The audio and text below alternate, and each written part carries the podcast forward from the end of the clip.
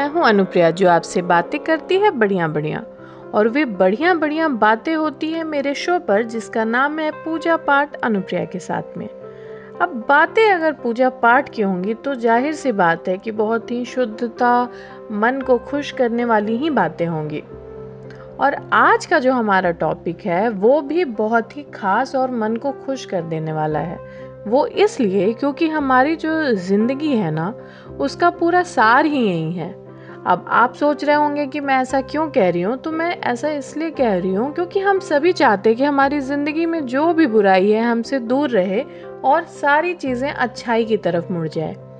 तो आज का जो हमारा टॉपिक है वो इसी विषय पर ही है, जिसमें बताया गया है कि ज़िंदगी में कुछ भी हो जाए, बुराई हारती है और अच्छाई जीतती है।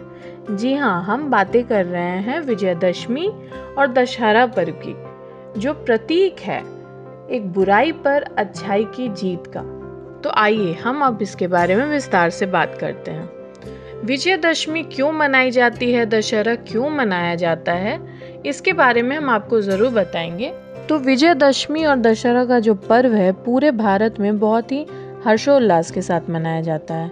जहाँ उत्तर में रामलीला होती है और रावण का दहन दिखाया जाता है इस दिन, वहीं बंगाल में इसे सिंदूर खेला के रूप में मनाया जाता है।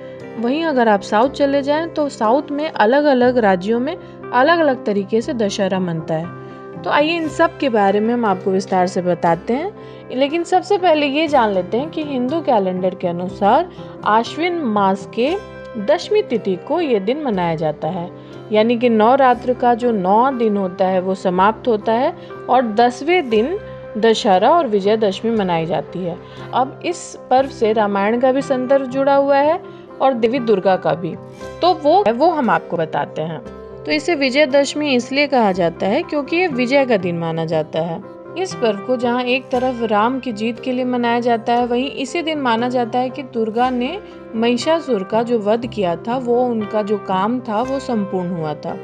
तो विजयदशमी और दशहरा को लेकर कई कहानियाँ कही गई हैं और उसके बहुत सारे संदर्भ मिलते हैं। तो कुछ संदर्भ और कहानियों के बारे में हम आपको बताते हैं। तो एक संदर्भ जो सबसे महत्वपूर्ण बताया गया है वो रामायण में ही है। रामायण के अनुसार माना गया है कि जो भगवान राम हैं, उन्होंने रावण को विजयदशमी के दिन ही मारा था। जी हाँ दस दिनों का युद्ध चला था। उसके बाद रावण का वध किया राम ने और इसी दिन विजयदशमी का दिन मनाया जाने लगा। इसी बीच एक कहानी ये भी बताई जाती है कि रावण और राम के बीच जब युद्ध चल रहा था, रावण कुछ मामलों में बहुत ही स्ट्रांग हो गया था। उस वक्त राम जी ने क्या किया ना, वो उन्होंने शक्ति जो देवी दुर्गा मानी जाती हैं, उनकी पूजा की थी और फिर उससे शक्ति ली थी। और इसी के बाद जितने भी देवी देवता थे, सभी आ गए थे और उन्होंने राम की मदद की। इसके बाद रावण का दहन हो गया था। अच्छा इसी के बाद से रावण का जो दहन हुआ, उन कुंभकर्ण और मेघनाथ इन सब के पुतले को देश भर में जलाया जाता है। अच्छा एक अन्य पौराणिक कहानी ये भी बताई जाती है कि भगवान ब्रह्मा जी ने महिषासुर को एक वरदान दे दिया था। वो वरदान ये था कि वो कोई भी हथियार उसका कुछ नहीं बिगाड़ सकता। ज़ाहिर सी बात है कि उसने इसका मिसयूज करना शुरू कर दिया था। उन्होंने देवताओं को बहुत परेशान करना शुरू किया। ऐसे में भगवान विष्णु ने तब भगवती दुर्गा का आह्वान किया था। तभी हमने जैसे आपको पिछले एपिसोड्स में बताया कि दुर्गा की उत्पत्ति कैसे हुई तो दुर्गा आई थी। तो सिंह पर सवार होकर देवी दुर्गा ने तमाम राक्षसों का संहार किया और अंत में विजय हुई। तो नवरात्रि के जो नौ दिनों में उन्हीं दुर्गा के नौ रूपों की पूजा होती है और फिर दसवें दिन दशहरा को पूरे उल्लास के साथ मनाया जाता है। तो इन कहानियों के बाद अब ये जान लेते हैं कि पूरे भारत में ये जो पर्व है किस रूप में मनाया जाता है। जहाँ बंगाल, उड़ीसा, बिहार में दुर्गा माँ की पूजा की स्थापना होती है, फिर कलश स्थापना होती है, उनकी पूजा की जाती है तरह तरह के पंडाल वगैरह होते हैं। दशहरा और विजयदशमी मनाई जाती है। वहीं बंगाल में मुख्य रूप से सिंदूर खेला होता है। सिंदूर खेला क्या है, उसके बारे में भी हम आपको बताएँगे, लेकिन पहले ये जान लेते हैं कि दशहरा और किन राज्यों में मनाया जाता है। तो दक्षिण में दशहरा की खूब धूम होती है, जिसमें मुख्य रूप से मैसूर का जो दशहरा है ना, वो बहुत ही वर्ल्ड फ़ेमस है।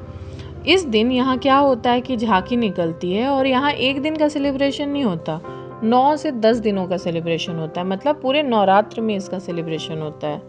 इसमें क्या होता है कि मैसूर जो पैलेस है, उसे पूरे दुल्हन की तरह सजाया जाता है। फिर वहाँ पे जो प्रमुख चामुंडेश्वरी मंदिर है, वहाँ पर भी खूब धूमधाम से इसे मनाया जाता है। फिर इसके बाद आता है कुल्लू शहर। तो ऐसी मान्यता है कि कुल्लू में जो दशहरा सेलिब्रेशन है ना, वो सत्रहवीं शताब्दी से शुरू हुआ था, जब कुल्लू राजा महाराजाओं का गढ़ माना जाता था और यहाँ का दशहरा सेलिब्रेशन भी अलग ही लेवल पे होता है। यहाँ पर क्या होता है कि सब अपने अपने आराध्य देव की मूर्ति को डोली में बिठाकर झांकी निकालते हैं और मंदिर मैदान में स्थित कुल्लू के मुख्य भगवान जगन्नाथ से मिलने पहुँचते हैं। यहाँ पर जो दशहरा होता है, वो सात दिनों तक होता है। अब चलिए बात करते हैं बस्तर की। तो आपको जानकर हैरानी होगी कि बस्तर का जो दशहरा होता है, पूरे पचहत्तर दिनों तक चलता है। जी हाँ छत्तीसगढ़ का यह शहर है, जो अपनी प्राकृतिक खूबसूरती के लिए तो जाना ही जाता है, लेकिन यहाँ सबसे खास बात यही है कि यहाँ पचहत्तर दिनों तक दशहरा मनाया जाता है। हालाँकि गौर करें तो बस्तर के दशहरे में भगवान राम या रामायण से जुड़ा कोई भी किरदार शामिल नहीं है। लेकिन ये माना जाता है कि बस्तर में दशहरे की जो शुरुआत हुई थी, वो काकतिया राजा ने की थी, जहाँ उस वक्त वे शासन करते थे और इस दौरान वहाँ पर रथ यात्रा निकाली जाती है। अच्छा अब जान लेते हैं कि आंध्र प्रदेश के विजयवाड़ा में दशहरा किस तरह से मनता है।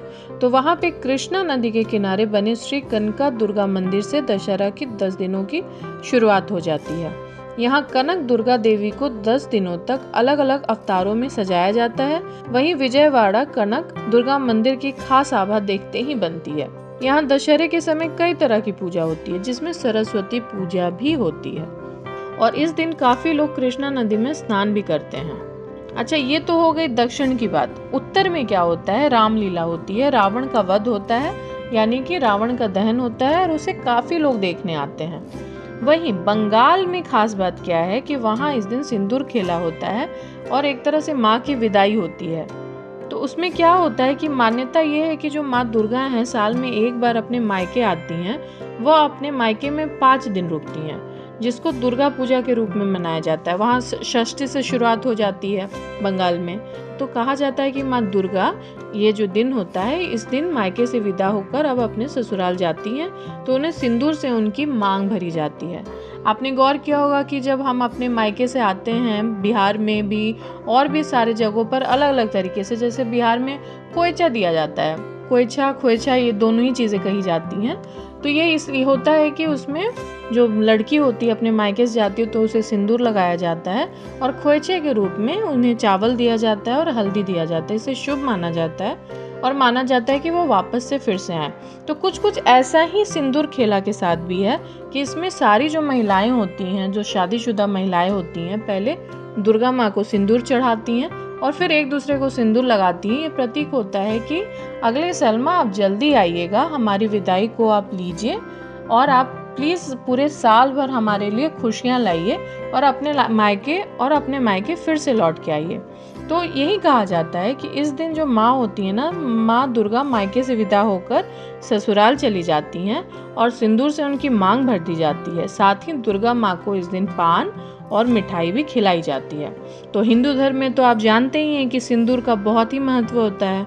सिंदूर को महिलाओं के सुहाग की निशानी भी कहते हैं। तो यही जो सिंदूर होता है ना, सिंदूर को माँ दुर्गा के शादीशुदा होने का प्रतीक माना जाता है। इसलिए नवरात्रि पर सभी शादीशुदा जो महिलाएँ होती हैं, एक दूसरे पर सिंदूर लगाती हैं। इसे ही सिंदूर खेला कहा जाता है। और ये भी माना जाता है कि जो महिलाएँ सिंदूर खेलती हैं, उनका सुहाग हमेशा सलामत रहता है। तो इस तरह विजयदशमी पूरे देश को एक सूत्र में बांधता है और पूरे देश में इस बात का ये प्रतीक होता है कि आपको हमेशा अच्छाई करनी चाहिए बुराई अपने आप हारेगी ही। और इसी के साथ ये दुर्गा माँ की विदाई भी होती है और उन्हें एक तरह से अगले साल का इनविटेशन भी होता है कि आप अगले साल फिर से आइए और हमारे ये जो पूरे साल भर में हमारे घर में सुख और समृद्धि बनी रहे। और इसी के साथ अब वक्त हो गया है कि हम आपको एक ट्रिविया बताएँ। तो आपको हम एक ट्रिविया इस बार ये बताने वाले हैं कि ये जो विजयदशमी का दिन है, वो पांडवों के लिए कैसे एक महत्वपूर्ण दिन था और क्यों माना जाता है कि ये जो दिन है, इस दिन अच्छी अच्छी चीज़ों की शुरुआत क्यों की जाती है। नए कार क्यों खरीदे जाते हैं? नई चीज़ें क्यों खरीदी जाती हैं? कई लोग अपने घर खरीदते हैं, कपड़े खरीदते हैं, कार खरीदते हैं, घर में कोई नई चीज़ें आती हैं तो क्यों लाई जाती हैं? तो इसके बारे में हम आपको बताते हैं। तो इससे जुड़ी एक पौराणिक कहानी ये है कि इसे शत्रु पर विजय पाने का टाइम माना गया है। इस दिन को काफ़ी शुभ माना जाता है। कहा जाता है कि अगर इस दिन युद्ध करने का प्रसंग ना भी हो तो इस काल में राजाओं को अपनी सीमा का उल्लंघन करना चाहिए। कहते हैं ना कि सब कुछ फेयर है लव और वॉर में तो ये वॉर वाली बात है कि यहाँ पे फेयर क्यों है? तो इसमें एक संदर्भ ये है और बहुत ही दिलचस्प है कि दुर्योधन ने जब पांडवों को जुए में पराजित कर दिया था और 12 वर्ष का उन्हें वनवास हो गया था तो तेरहवें वर्ष में उन्हें एक अज्ञातवास की शर्त दी गई थी। तेरहवें वर्ष यदि उनका पता लग जाता है तो उन्हें पुनः बारह वर्ष का वनवास भोगना पड़ता। यानी कि उनके बारे में अगर किसी को जानकारी मिल जाती कि वो कहाँ पर हैं तो उन्हें फिर से वनवास पे जाना पड़ता। इसी अज्ञातवास में अर्जुन ने अपना धनुष एक शमी वृक्ष पर रखा था, ताकि वो एक तरह से चकमा दे पाए और खुद को उन्होंने एक राजा का रूप दे दिया था।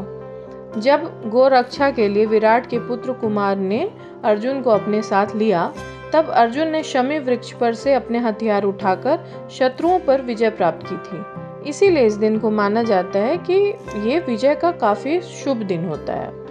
तो दशहरा जो है, आप अब समझ ही गए होंगे कि ये एक तरह से पूरे भारतीय संस्कृति की वीरता की का पूजक है। यह विजय का पर्व है यह शक्ति पूजा का पर्व है, शस्त्र पूजन की तिथि का पर्व है। और पूरे भारत में जब भी कोई युद्ध होता है या फिर शत्रु का पराजय होता है तो उसे विजयदशमी के रूप में ही मनाया जाता है। दशहरा का पर्व जो है शक्ति शक्ति का समन्वय बताने वाला पर्व है। तो दशहरा और विजयदशमी के बारे में आप अब समझ ही गए होंगे कि विजय का दिन है। इसी दिन राम ने रावण का वध करके अपने अयोध्या लौटे थे और अयोध्या में भी ये दिन बहुत ही हर्षोल्लास के साथ मनाया जाता है क्योंकि राम का जो वनवास था, वो पूरा हुआ था। और इसी के साथ देवी दुर्गा की जो प्रतिज्ञा थी, वो पूरी हुई थी। तो आप भी इस दिन को बहुत हर्षोल्लास के साथ मनाइए। आज का हमारा एपिसोड यहीं पूरा होता है। अगले एपिसोड में हम फिर एक नए टॉपिक के साथ मिलेंगे। तब तक आपकी कोशिश यही होनी चाहिए कि आपको अपने अंदर के रावण को मारना है, यानी कि जो भी बुराई है उसको ख़त्म करना है, किसी का बुरा नहीं सोचना है, किसी के बारे में बुरा नहीं करना है। हमेशा कोशिश यही करना है कि आप अपने तरीके से चीज़ें करते जाएँ और हमेशा स्थायी रहें। चीज़ें अगर आप सही हैं तो अच्छी होंगी ही। अपने आप को आगे बढ़ाने के लिए किसी के पैर खींचने की ज़रूरत नहीं है। हमारी पूरी ज़िंदगी का जो सार है, इस पर्व का सार है, वो यही है कि हमेशा अच्छा सोचें अच्छा करें तो अच्छा होगा। बुराई बहुत दिनों तक नहीं चल सकती है। तो इसी के साथ हम आपसे विदा लेते हैं। अगले एपिसोड में फिर मिलेंगे। तब तक के लिए थैंक यू शुक्रिया।